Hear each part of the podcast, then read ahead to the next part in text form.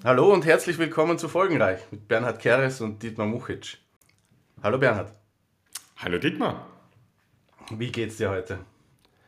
Ja, einen Espresso habe ich schon getrunken, das heißt, ich wache langsam auf, aber ich bin noch nicht beim zweiten Espresso angelangt, also ganz wach bin ich noch nicht. Okay, dann werde ich dich langsam hinführen. Wir haben, wir haben uns gestern kurz darüber unterhalten, was wir äh, heute als Thema machen wollen und ähm, wir sind beim Tag der Arbeit gelandet, beim 1. Mai. Das gibt ja wirklich viel, äh, worüber man nachdenken und worüber man reden kann. Ich selbst habe den Tag der Arbeit am Golfplatz verbracht, weil es der einzige Tag der Woche war, wo ich Zeit dazu hatte, ähm, weil du mich gefragt hast, ob ich auch auf einer Kundgebung war. Ähm, wie hast du den Tag verbracht? Ich habe ihn so, wie es der Tag verlangt, äh, mit Arbeit verbracht. Ganz einfach. ja? Das heißt, der Tag der Arbeit, das heißt, ich habe gearbeitet. Da habe ich, ich habe nicht den ganzen acht Stunden oder zwölf Stunden oder zehn Stunden, die ich normalerweise gearbeitet, arbeite, gearbeitet, aber sechs Stunden habe ich schon gearbeitet, ja. Mhm. Na toll. Und äh, ist dann halt auch was gelungen oder weitergegangen? Ja, es war schon spannend, weil ich habe mit einer Kollegin in Japan gesprochen über Coaching in Japan und die kulturellen Unterschiede dort und wie das so geht. Das fand ich total spannend. Mhm. Weiters habe ich einen neuen Kurs im Anflug über das Peer-to Leadership Framework, das ich selber entwickelt habe, basierend auf wie Dirigentinnen und Dirigenten mit Orchestern arbeiten. Und das kommt in den nächsten Tagen heraus auf der Reverberations App. Wow, spannend. Ich habe jetzt den Begriff davon oder den Namen davon nicht richtig verstanden und kenne den auch nicht. Kannst du das noch einmal genauer erklären? Also PR2 heißt das Leadership Framework und es kommt wie eben davon, wie Dirigenten und Dirigentinnen arbeiten. Mhm. Das setzt sich zusammen aus vier Dingen. Prepare, Rehearse, Perform und Reflect. Das heißt eben Vorbereitung, bevor man überhaupt irgendein Projekt beginnt, wie man eine Probenphase beginnt, das heißt, wie man mit anderen zusammenarbeitet, wie es in einer Aufführung ist, weil das braucht einen anderen Leadership-Style, als wenn man in einer Probenphase ist. Und was für gerade Führungskräfte ganz wichtig ist, ist das Thema Reflect. Das heißt, wo bekomme ich Feedback her, wo bekomme ich ehrliches Feedback her, wo kann ich lernen davon.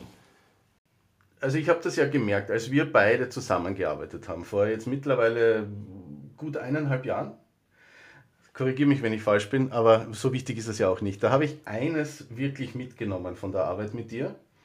Ähm, von den vielen inhaltlichen Dingen, die wir besprochen haben, war das vor allem ähm, die Tatsache, dass du mir gezeigt hast, dass man nicht auf alles eine Antwort braucht, sondern dass es vor allem wichtig ist, dass man die richtigen Fragen stellt. Und das, das habe ich total augenöffnend gefunden, weil ähm, ich ganz anders ticke. Ich habe als Geschäftsführer äh, und einfach so wie mein Leben verlaufen ist, so das Gefühl, äh, ich muss immer auf alles eine Antwort haben. Und durch den Kontakt zu dir hat sich das ein bisschen gewandelt, äh, zu dem hin, ich muss zumindest die richtigen Fragen stellen. Auch in herausfordernden Situationen. Und gerade dort hätte ich das eigentlich überhaupt nicht eingesetzt. Dort geht es immer darum, uh, uh, was kann ich jetzt machen, was, kann, was, wie, was ist die richtige Antwort in der Situation. Und ähm, das ist mir wirklich geblieben aus dieser Phase mit dir. Und ich habe auch in unseren ersten beiden Folgen gemerkt, dass das, dieser Unterschied ist zwischen uns erkennbar man hat gemerkt, dass du mir mehr Fragen stellst als ich dir. Und daraus will ich wieder lernen. Und für heute habe ich mir ein paar Fragen vorbereitet für dich. Das ist ja super spannend. Mein Beruf ist, Fragen zu stellen. Und wie ein Klient einmal zu mir gesagt hat, wenn du keine Antworten mehr hast, hat Bernhard die richtigen Fragen für dich. ja, genau. Das fasst sehr gut zusammen. Ich habe also für heute ein paar Fragen vorbereitet, aber einsteigen würde ich gerne mit einer Frage, die sich noch einmal auf unsere Folge ähm, der letzten Woche bezieht. Und zwar das Thema rund um Homeoffice und, und Co. Ich habe mir da so ein, fix, äh, ein, ein fiktives Szenario überlegt. Und zwar, stell dir vor, es ist, es ist ein kleines Unternehmen, beziehungsweise ein kleines Team, sagen wir sechs bis zehn Leute. Die haben vor Covid ganz gut miteinander gearbeitet und die sind dann durch Covid dazu gezwungen worden, äh, in die, in die Homeoffice-Phase zu gehen und alle arbeiten von zu Hause. Und jetzt nach eineinhalb Jahren Homeoffice-Arbeit äh, stellt die Geschäftsführung fest, es häufen sich die Kundenbeschwerden und die Arbeit läuft nicht mehr so richtig rund. Und meine Frage an dich wäre jetzt, mit welchen Fragen würdest du an diese Situation herangehen, und zwar sowohl an die Geschäftsführung als auch vielleicht an das Team, äh, um da drauf zu kommen, wo der Schuh drückt? Spannendes Thema, weil es ein Thema ist, das gerade gestern actually ähm, Klienten zu mir gebracht haben aus einer Geschäftsführung eines kleinen Unternehmens, weil sie genau damit kämpfen. Fragen, die ich in der Hinsicht stellen würde, gehen in der ersten Richtung dorthin, und das ist jetzt ein überstrapaziertes Wort, aber im Sinn des Wortes vielleicht doch ganz gut, nämlich was ist eigentlich der Purpose der Firma? Was bringt die Leute eigentlich zusammen? Was ist überhaupt der Sinn der Zusammenarbeit? Machen wir das darum, um Geld zu verdienen? Machen wir das darum, weil wir an das Produkt, an das Service glauben, weil wir Spaß an der Arbeit miteinander haben? Das heißt, dort wieder zurückzukommen, ist essentiell, um wieder auch eine andere Zusammenarbeit mit Kundinnen und Kunden zu haben. Das ist der erste Schritt. Ich habe auch gestern das, ähm, diesem Geschäftsführungsteam mitgegeben und habe ihnen gesagt, die haben so einen wöchentlichen Geschäftsführungsschur fix, gehen auch immer Mittagessen, damit sie ein bisschen persönlich sich austauschen, was ich sehr gut finde. Ich habe gesagt, beginnt dieses Mittagessen damit, dass ihr euch erzählt, was in der letzten Woche in den Purpose, also in den Sinn eures Unternehmens eingezahlt habt. Irgendein Erlebnis, das ihr gehabt habt, wo ihr sagt, boah, das hat echt ähm, in den Sinn unseres Unternehmens eingezahlt. Das ist der erste Schritt. Entschuldige, Und, nur zum Verständnis. Äh, du sagst, die gehen Mittagessen. Die Geschäftsführung geht Mittagessen oder das ganze Team? Nur die Geschäftsführung. Okay. Ja. Aber auch die haben sich so in der Zwischenzeit, also die, das sind so emotionale Dinge aufgetreten und unterschiedliche ähm, Sichtweisen, mhm. oft sehr, ja, fast aggressive Reaktionen, obwohl sie sich sehr schätzen. Und um da wieder auf eine Basis zu kommen. Mhm. Und vielleicht probieren wir das auch gleich aus, wenn ich den Spieß ganz kurz umdrehen darf. Ja. Dietmar schaut mich erschreckt an, ja, für alle, die das nicht sehen. Dietmar, wie würdest du den Sinn deines Unternehmens der Wolke Blau beschreiben aus deiner Sicht? Wir haben in den letzten eineinhalb Jahren dazu auch einen Prozess gestartet, ähm, um nämlich auf genau die Antworten zu der Frage zu kommen. Und den, der erste Gedanke, den ich dabei hatte, äh, nachdem ich da ein bisschen in mich gegangen bin und draufkommen wollte, war, dass ich glaube, dass das nichts sein darf, was von mir äh, ausgedacht an unser Team weitergegeben wird, mit der Hoffnung, dass die das dann leben und umsetzen. Sondern ich bin zu der Überzeugung gekommen, dass wir nach fast 15 Jahren, die es uns gibt, einen Prozess starten müssen, der von innen heraus diesen Purpose entdeckt und wo alle mitgenommen werden, damit sie ihre Meinung dazu äh, abgeben können, nicht einmal nur die Meinung, sondern tatsächlich auch ihr Gefühl dazu, wie das ist bei uns zu arbeiten, wie es ist mit Kunden zu arbeiten und was sich daraus für sie für ein Purpose ergibt, äh, bei der Wolke zu sein. Gestartet haben wir ja mit dem Ansinnen, Unternehmen dabei wirklich zu helfen, diesen Schritt vom wenn man so will, Web 1.0 zum Web 2.0 zu machen. Das heißt, was passiert, wenn ich als Unternehmen selbst die Macht habe, äh, Content zu veröffentlichen und in den Dialog mit meiner Zielgruppe zu treten? Was muss ich da vorbereiten? Wie muss ich mich aufstellen, damit ich dazu dauerhaft in der Lage bin und so weiter? Also das war ein, eine Aufgabe, die ich als wirklich wichtig empfunden habe, da Unternehmen dabei zu unterstützen und diesen Weg mit ihnen gemeinsam zu gehen. Und da hat sich aber jetzt in 13 Jahren viel entwickelt und viel verändert. Und deswegen äh, zahlt es sich auch aus, einmal zu überprüfen, ob das immer noch äh, der Purpose für alle anderen im Team auch ist. Und ich glaube, wir sind draufgekommen, ja, das ist es immer noch. Ähm, es gibt auch immer noch ganz viele österreichische Unternehmen, die Unterstützung bei dem Thema brauchen. Ähm, zumal sich das Thema so rasch wandelt, dass es oft für Unternehmen, die ihre eigenen Aufgaben und ihre eigenen Produkte haben, nicht möglich ist, da mitzugehen. Und unsere Aufgabe ist es dabei, am, am, am Stand der Zeit zu bleiben. Und dann halt quasi als außenstehende ähm, Einheit dem, dem Unternehmen Hilfestellung bei der Erstellung von Content-Strategien und Umsetzung von Content und Bewerbung und so weiter anzubieten. Und für unsere Mitarbeiter, wie wir jetzt schon öfter betont haben, die ja jung sind, also das sind hauptsächlich Millennials, für die war es sehr wichtig, ihre kreative ähm, Kraft da einsetzen zu können und in einen kreativen Prozess ein, äh, eintreten zu können. Und zwar für wesentlich mehr im Team, als ich mir das gedacht habe. Und aus dem haben wir so quasi dann den neuen Purpose gemacht, nämlich einerseits weiterhin Unternehmen gut dabei zu unterstützen, diesen Schritt gut zu gehen und diese Content-Arbeit gut zu machen und andererseits dabei auch immer wieder kreativen Input zu bringen, der uns mit Freude erfüllt, wenn unsere Ideen angenommen werden. Die nächste Frage, die ich natürlich stellen würde und auch dir stelle, ganz kurz, ein kurzes Erlebnis der letzten Woche, das genau in den Purpose für dich eingezahlt hat. Naja, die Tatsache, dass wir äh, gemeinsam mit der CIS, der Creative Industries Styria, ähm, äh, den Designmonat bestreiten und dort die Fragestellung mit Ihnen bearbeiten, übrigens auch in einem Live-Podcast, der dort aufgenommen wird, eine Podiumsdiskussion zu dem Thema Werbemut, äh, Revolution in der Werbung, äh, muss Werbung äh, mehr erfüllen als nur das reine Verkaufen. Und dass wir da Partner sind und dass wir mit dem Team daran teilnehmen und Menschen zu uns einladen und Unternehmen, die sich mit uns dazu austauschen, war genau so ein Punkt, der mir zeigt, dass wir am Purpose unterwegs mhm. sind. Das ist genau das, was ich mit Klienten und Klientinnen oft mache, dass ich eben auch sage, was war da letzte Woche zu dem Purpose?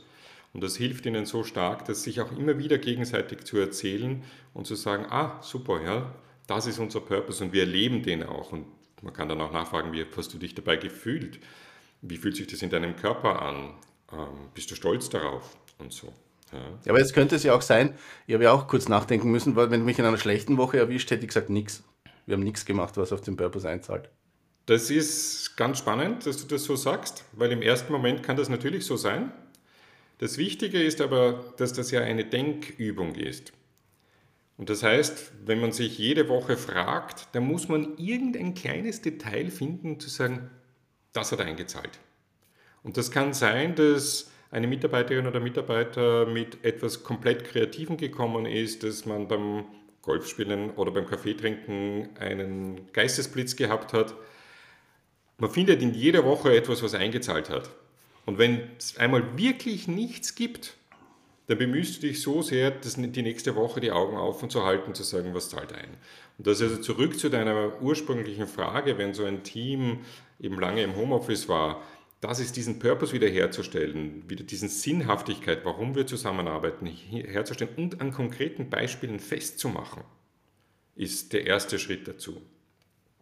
Der zweite Schritt dazu ist, dass man oft auch Dankbarkeit teilt eine meiner Lieblingsautorinnen, Brené Brown, die viele Bücher geschrieben hat, unter anderem Dare to Lead, die sich sehr mit ja, einer anderen Führung auseinandersetzt, hat in einem Beispiel erzählt, dass, ich glaube, das macht sogar sie oder irgendein ein Silicon Valley Unternehmen, die beginnen jedes Meeting mit einer Dankbarkeitsrunde. Das heißt, wenn dort fünf Leute sind, muss A der Person C für was auch immer in der letzten Woche passiert ist, Danke sagen. Und die Person C sagt der Person B für irgendwas Danke. Und so geht das weiter. Du kannst immer nur einer Person Danke sagen. Und was dazu führt natürlich, dass ich auch wieder viel aufmerksamer sein muss, was meine Teammitglieder machen und meine Kolleginnen und Kollegen, damit ich nämlich in dem wöchentlichen Surefix bereit sein kann, zu jedem auch nur irgendein Detail sein zu sagen, danke Dietmar, dass du das gemacht hast das hat mir besonders gefallen oder war ganz speziell. Das das Zweite.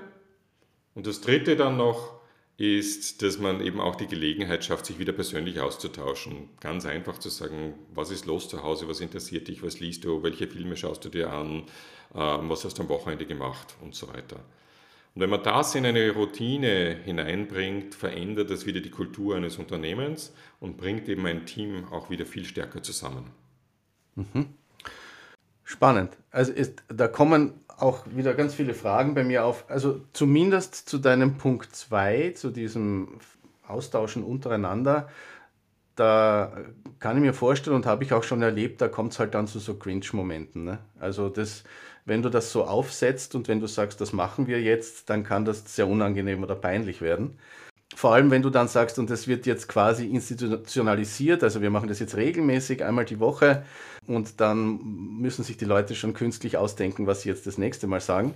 Ich weiß schon, das hat alles einen sehr positiven Effekt äh, oder kann einen haben, sagen wir mal so. Es kommt natürlich auch immer auf die Runde an. Äh, und das andere, was ich mir dabei denke, ist, wir sind gerade sehr stark damit beschäftigt, und das ist, glaube ich, auch so ein Zeichen der Zeit, zu sparen. Und sparen tun wir unter anderem auch an der Zeit, die wir in Meetings verbringen.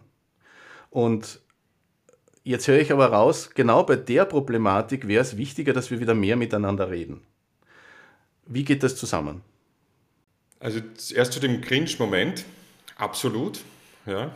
Ich habe auch in meiner Führungserfahrung das immer so gemacht, wenn ich solche Dinge eingeführt habe, habe ich gesagt, ich habe da was gelesen, lasst uns mal das drei Monate ausprobieren und schauen, wie wir uns damit tun. Also völlig locker, mit ein bisschen Leichtigkeit drinnen. Nicht sozusagen, das machen wir jetzt und das gehört jetzt auf den ersten Punkt der Agenda und so weiter. Nein. Mhm. Ja, mhm. Sondern mit dieser Lockerheit. Und dann auch, wenn es den Moment gibt, wo man selber nicht mehr weiter weiß, auch eben mit einer Leichtigkeit drüber gehen. Ja, auch eben ein bisschen Spaß und Humor hineinbringen. Das Leben ist nicht ernst, Gott sei Dank. Ja. Ähm, das heißt, man kann das auch machen. Also diese Leichtigkeit. Das andere, was du von Meetings sagst, Absolut. Ja.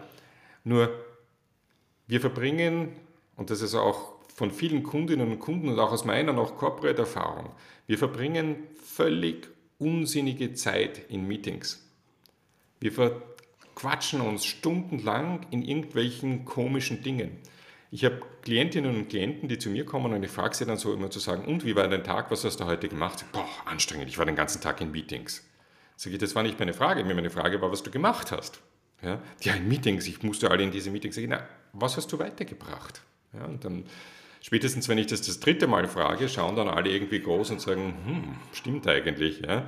Ich war in Meetings, weil ich eingeladen dazu war, weil das meinem Status entspricht, weil ich glaube, dass das meiner Rolle entspricht, weil ich glaube, dass das politisch korrekt ist, ähm, weil das für mein Fortkommen wichtig ist, aber nicht, was für einen Sinn dieses Meeting selbst hat und was meine Teilnahme für einen Sinn hat dabei. Und da, glaube ich, liegt das wirkliche Kraft drinnen. Das heißt, ich bin ein großer Freund von kurzen Meetings, die, wo es schnelle Abstimmungen gibt, wo nicht endlos diskutiert wird. Ich bin auch ein großer Freund von Timeboxing. Das habe ich von meiner lieben Freundin Yvonne Pirkner gehört, gelernt, die einfach fantastisch in solchen Dingen ist die hat bei unseren ersten Meetings, die wir gehabt haben, immer so eine großen, einen übergroßen, ähm, eine übergroße Eieruhr mitgebracht. Hat gesagt, wie viele Minuten nehmen wir uns jetzt Zeit für die Diskussion? Wir haben dann gesagt, ich weiß nicht, 10 Minuten oder 15 Minuten. Dann hat sie es eingestellt, nach 15 Minuten hat es gemacht. Jeder war völlig perplex. Und dann haben wir gesagt, na nochmal fünf Minuten oder nicht, oder dann war es das. Und das war ausdiskutiert und fertig. Ja? Mhm, mh. Oft verwenden wir dann Stunden und Stunden zu etwas, was keinen Mehrwert mehr bringt. Das heißt, ich glaube, die Effizienz der Meetings liegt nicht darin, dass ich mir zehn Minuten nehme für oder fünf Minuten für eine Dankbarkeitsrunde oder um etwas eben über Purpose oder so zu teilen. Das zahlt wirklich in die Qualität der Zusammenarbeit ein. Danach kann ich viel effizienter werden. Vielleicht noch wichtig, es gibt bei bei dieser Frage der Meetings und wie ich sie wahrnehme oder woran ich überhaupt teilnehme, ähm, die Unterscheidung zwischen eben Geschäftsführung oder Lead-Ebene und Mitarbeitern, nämlich dass die einen quasi selbst äh, sich überlegen, an welchen Meetings sie teilnehmen und andere vielleicht dazu verpflichtet werden, an Meetings teilzunehmen. Bei uns gibt es die Diskussion auch und meine Aufforderung schon seit äh, längerer Zeit, ist, bitte überlegt euch immer, ob das jetzt wirklich notwendig ist, dass ihr an diesem Meeting teilnehmt. Weil sich das natürlich auch über die Zeit so einbürgert, dass man an gewissen Meetings halt äh, teilnimmt, weil man zum Beispiel auch, äh, da gibt es auch dieses FOMO, also Fear of Missing Out. Wenn ich ja. da mhm. nicht dabei bin, da passiert was Kreatives, da wird geschaut, wer alles äh, einen Beitrag leistet ich muss dabei sein, auch wenn mir dann auffällt, ich bin die ganze Stunde gesessen und hatte eigentlich jetzt zu dem Thema gar nichts beizutragen. Mhm.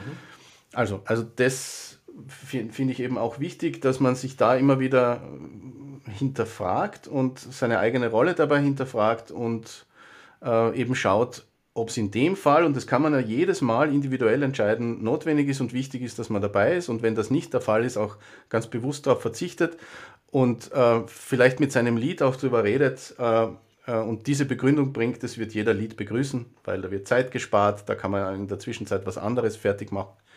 Also das sind alles so äh, Dinge, die da wichtig sind. Für mich jetzt zum Beispiel äh, in der Geschäftsführung, mir passieren tatsächlich solche Tage, wie du es jetzt beschrieben hast, wo ich dir am Abend antworten würde, ich war wirklich durchgehend in Meetings und mir fällt auf bei dem, wie du es erzählt hast, ganz wichtig für mich selber wäre, mich fragt leider oft niemand danach, für mich selber wäre es halt dann, äh, nicht nur diese Tatsache zu erkennen und die Müdigkeit danach, sondern eben auch zu erkennen, was dabei passiert ist. Weil ich mache das ja nicht aus ähm, Verpflichtungsgründen heraus, sondern das sind dann Meetings mit, äh, mit Teamleads, um im Team zu schauen, wie ist der Status, was braucht es dort, wo kann ich helfen. Ich mache es mit Coworkern oder, oder dem Verein, mit dem wir zusammenarbeiten, weil es halt da auch regelmäßig eine Abstimmung braucht, maximal einmal im Monat. Ähm, oder, oder ich habe es mit meinen Gesellschaftern also, oder mit Kunden. Da gibt es ja wirklich viele, mit denen ich mich zu Meetings treffen könnte. Wenn man dabei im Auge behält, warum man das macht und was das in dem Fall gebracht hat, dann ist es ja in Ordnung. Dass es anstrengend ist und ermüdend ist, ist klar, aber wenn man quasi auch dahinter die Sinnhaftigkeit entdeckt, dann glaube ich, das wäre ein wichtiger Prozess am Ende des Tages, das auch wirklich regelmäßig zu machen. Was du ansprichst, finde ich sehr, sehr schön. Ich habe begonnen und ich bin auch nicht perfekt da drin, um das auch klar zu sagen, nach meinen Coaching-Sessions ein Learning Journal zu führen, für mich selber. Das heißt, das hat mir eine Supervisorin angeregt. Das heißt, nach jeder Coaching-Session setze ich mich hin, ganz kurz und zu sagen, was habe ich eigentlich in der Session gelernt? Und so könnte ich mir vorstellen, dass man sich eigentlich nach jedem Meeting hinsetzt und zwei, drei Fragen sich stellt. Ja, das erste ist, welchen wirklich wertvollen Input, den niemand anderer geleistet hat, habe ich in dem Meeting geleistet? Das zweite ist, welche Information war für meine Arbeit wesentlich? Und das dritte auch, was habe ich daraus gelernt? Und wenn man das so zu der Routine macht und wenn man das auch so einsetzt, ja, und das ist oft nur ein paar Stichworte, die man hinschreibt, aber man vergegenwärtigt sich das, dann kommt man sehr, sehr schnell drauf zu sagen, ah, da ist es wirklich wichtig, da ist es nicht wichtig. Oder auch zu sagen, ich muss in einem Meeting stringenter sein, mehr zuhören, bessere Fragen stellen, was auch immer es ist. Vielleicht noch ein Thema zu den Meetings, weil ich das so schön finde. Ähm, Bloomberg ist vielen ein, ein Begriff, nicht nur weil es Michael Bloomberg ähm, der Bürgermeister von New York war, sondern auch weil er einer der größten Finanzdienstleister, ähm, Informationsdienstleister aufgebaut hat in der Welt.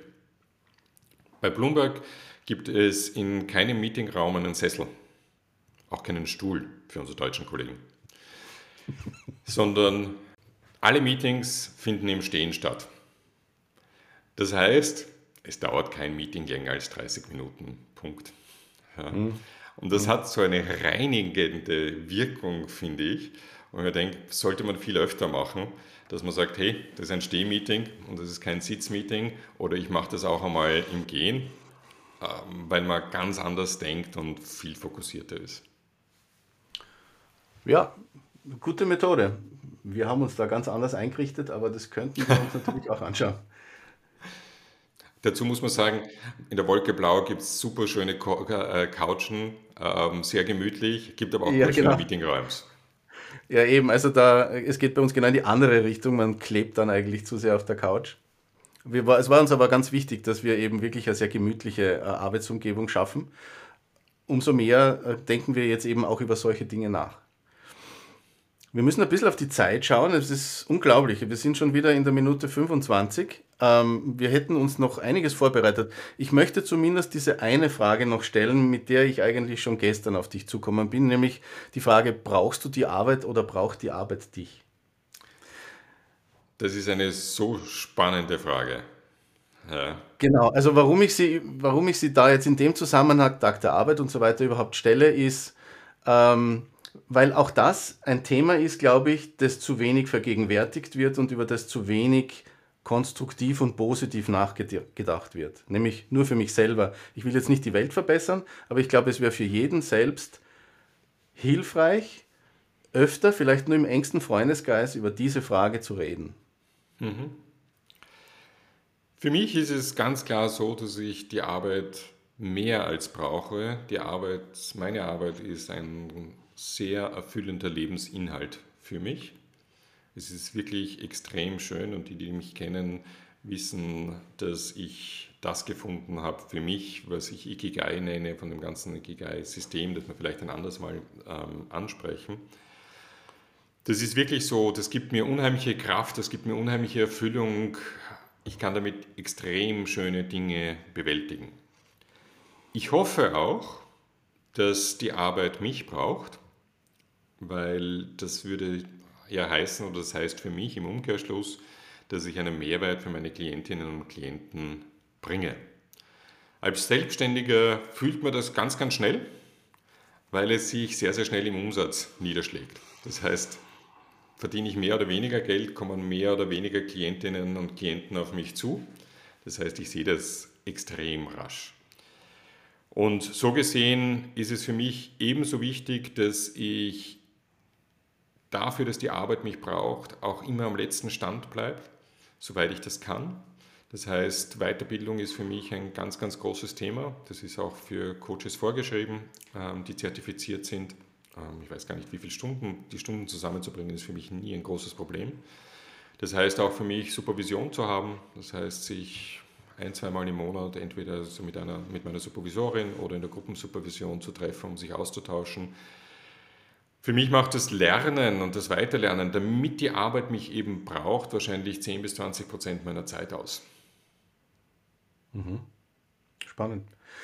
Ähm, das ist, wenn man dir so zuhört, ähm, geht einem ja das Herz auf jetzt als Selbstständiger, ähm, weil man sich, man hat nicht immer solche Phasen. Also wenn ich von mir erzähle, dann äh, würde ich sagen, ich fühle mich da sehr ähnlich. Gibt natürlich auch andere Phasen, wo man jetzt eher unter Druck ist oder das eher als Stress empfindet. Dann würde man vielleicht nicht ganz so positiv die Situation der Arbeit schildern. Aber im Großen und Ganzen kann ich das auch so unterschreiben. Aber es gibt ja eine ganz andere Personengruppe, die Arbeit anders wahrnimmt, nämlich als Notwendigkeit. Also dass es zumindest einen großen Charakter in der Hinsicht hat, dass es etwas Notwendiges ist.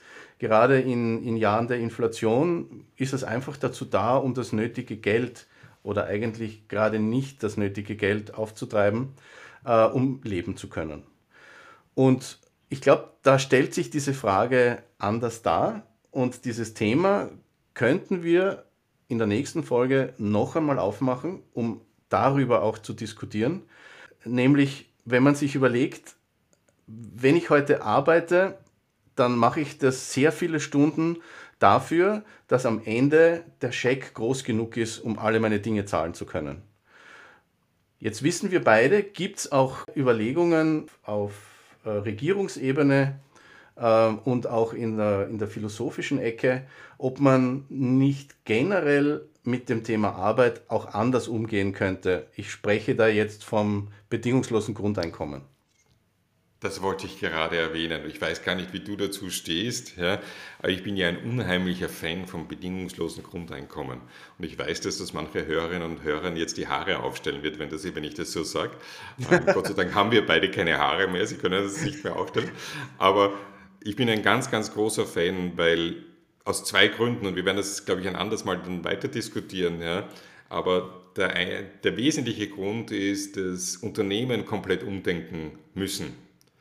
Ich muss mein Unternehmen wirklich, als Unternehmen wirklich attraktiv sein für Arbeitnehmerinnen und Arbeitnehmer.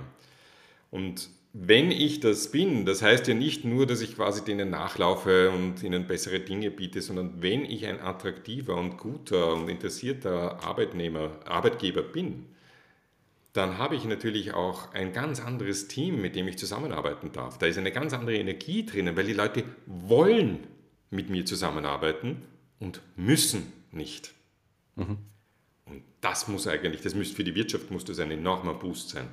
Mhm. Absolut. Wie du sagst, also das ist ein so großes Thema, das würde ich gerne das nächste Mal noch weiter mit dir diskutieren. Da habe ich auch noch einiges an Input vorbereitet, worüber ich schon seit längerem nachdenke oder was ich dazu lese. Und wie das möglicherweise in den nächsten Jahrzehnten das Thema Arbeit und eben diese Frage, brauchst du die Arbeit oder die Arbeit dich ähm, sehr stark beeinflussen könnte. Weil äh, zum Schluss von mir, ich glaube nicht, dass wir auf der Welt sind, um Geld zu verdienen. Ich glaube aber schon, dass wir auf der Welt sind, um zu arbeiten. Im Sinne von, um uns mit etwas intensiv zu beschäftigen. Das muss aber nicht in diesem herkömmlichen Arbeitskonstrukt passieren, das wir alle kennen. Schon gar nicht angestellt äh, mit, mit quasi Weisungen von oben herab und du hast das und das zu erfüllen. Das Leben ist natürlich umso schöner, umso selbstbestimmter man sein kann. Und dieses bedingungslose Grundeinkommen wäre ein Riesenschritt für mich in mehr Selbstbestimmtheit aller. Mhm. Ich habe jetzt eigentlich noch ein ganz spannendes Thema vorbereitet, aber wir sind in der Minute 31. Das nehme ich mir mit für das nächste Mal. Und zwar geht es dabei um das Thema ewiges Leben. Uh. Also auch kein kleines. Angekündigt. auch kein kleines Thema. Ich habe es mit dir schon einmal besprochen im Sinne von, wie die Digitalisierung uns vielleicht zum ewigen Leben führt. Da habe ich ein tolles Beispiel von Steve Jobs, aber das wie gesagt das nächste Mal. Und als Abschluss noch, weil wir uns dazu ja committed haben, wirklich ein Tooltip, der Tooltip der Woche. Und ähm, das ist diesmal etwas, was in meiner Familie auch tatsächlich Thema ist und ich gehe davon aus, in nahezu allen Familien, die kleine Kinder haben, die in die Schule gehen, nämlich die Frage, wie KIs und ChatGPT jetzt in die Bildung eingreift. Was das bedeutet, wenn Kinder anfangen, mit ChatGPT ihre Arbeiten zu erledigen, ist das eine große Gefahr und müssen wir ganz viel Angst davor haben und verdummen jetzt alle unsere Kinder deshalb oder oder ist das eine Chance und verändert sich dadurch einfach die Art und Weise, wie wir lernen? Aber auch das wäre ein großes Thema, das wir ein anderes Mal aufgreifen können. Aber dieses Tool hilft dabei, zu identifizieren, ob ein gewisser Text mit Hilfe von KIs geschrieben wurde. Und zwar nennt sich das Tool Zero GPT, also Z-E-R-O GPT, mit dem man eben äh, identifizieren kann, ob KI-Unterstützung für diesen Text verwendet wurde. Wir verlinken das wieder in den Show Notes und ähm, dann können alle die Arbeiten ihrer Kinder damit anfangen zu kontrollieren. Nein, aber es hat ja nicht nur damit zu tun, dass man eben als Lehrer oder als Elternteil ähm, vielleicht schauen will, ob man das erkennen kann, sondern es hat tatsächlich auch, auch viel damit zu tun, wenn man selbst in die Arbeit jetzt solche Instrumente integriert, dass ja auch Plattformen jetzt schon beginnen damit, diese Texte zu, äh, zu überprüfen und im Falle dessen, dass erkannt wird, dass es mit KI generiert ist, diese Texte auch schlechter zu reihen oder auszuspielen, was jetzt äh, Content-Strategien betrifft. Das ist der erste Schritt, um einmal zu schauen, ist dieser Text erkennbar als KI generiert. Und dann gibt es ein weiteres Tool, das damit gut zusammenpasst. Und das ist der AI Detector. Das heißt, den gibt es von Copy, äh, CopyLeaks. Ähm, auch diesen Link äh, gehen wir in die Shownotes und das hilft dann dabei, einen, einen KI-gestützten Text so umzuschreiben, dass er nicht mehr als KI-gestützt äh, erkennbar ist. das heißt, wir beginnen mit ChatGPT, dann äh, geben wir das in dieses Tool, um dann Zero GPT auszutricksen. Genau. Okay, okay. Wichtig ist dabei, finde ich, nur zu sehen, dass es das alles gibt, dass es solche Tools gibt, die das auch automatisch erkennen können und wie diese Texte verändert werden, damit das eben nicht mehr der Fall ist. Wenn man das dann genau betrachtet, kann man einiges dabei lernen. Und deswegen ist das unser Tooltip der Woche. Spannend. Danke, Dietmar. Danke dir, Bernhard. Wir haben die halbe Stunde leicht überschritten, aber es war wieder mal total spannend und angenehm mit dir zu plaudern und ich freue mich aufs nächste Mal. Ich mich auch. Danke, Dietmar. Viele Grüße nach Graz. Liebe Grüße.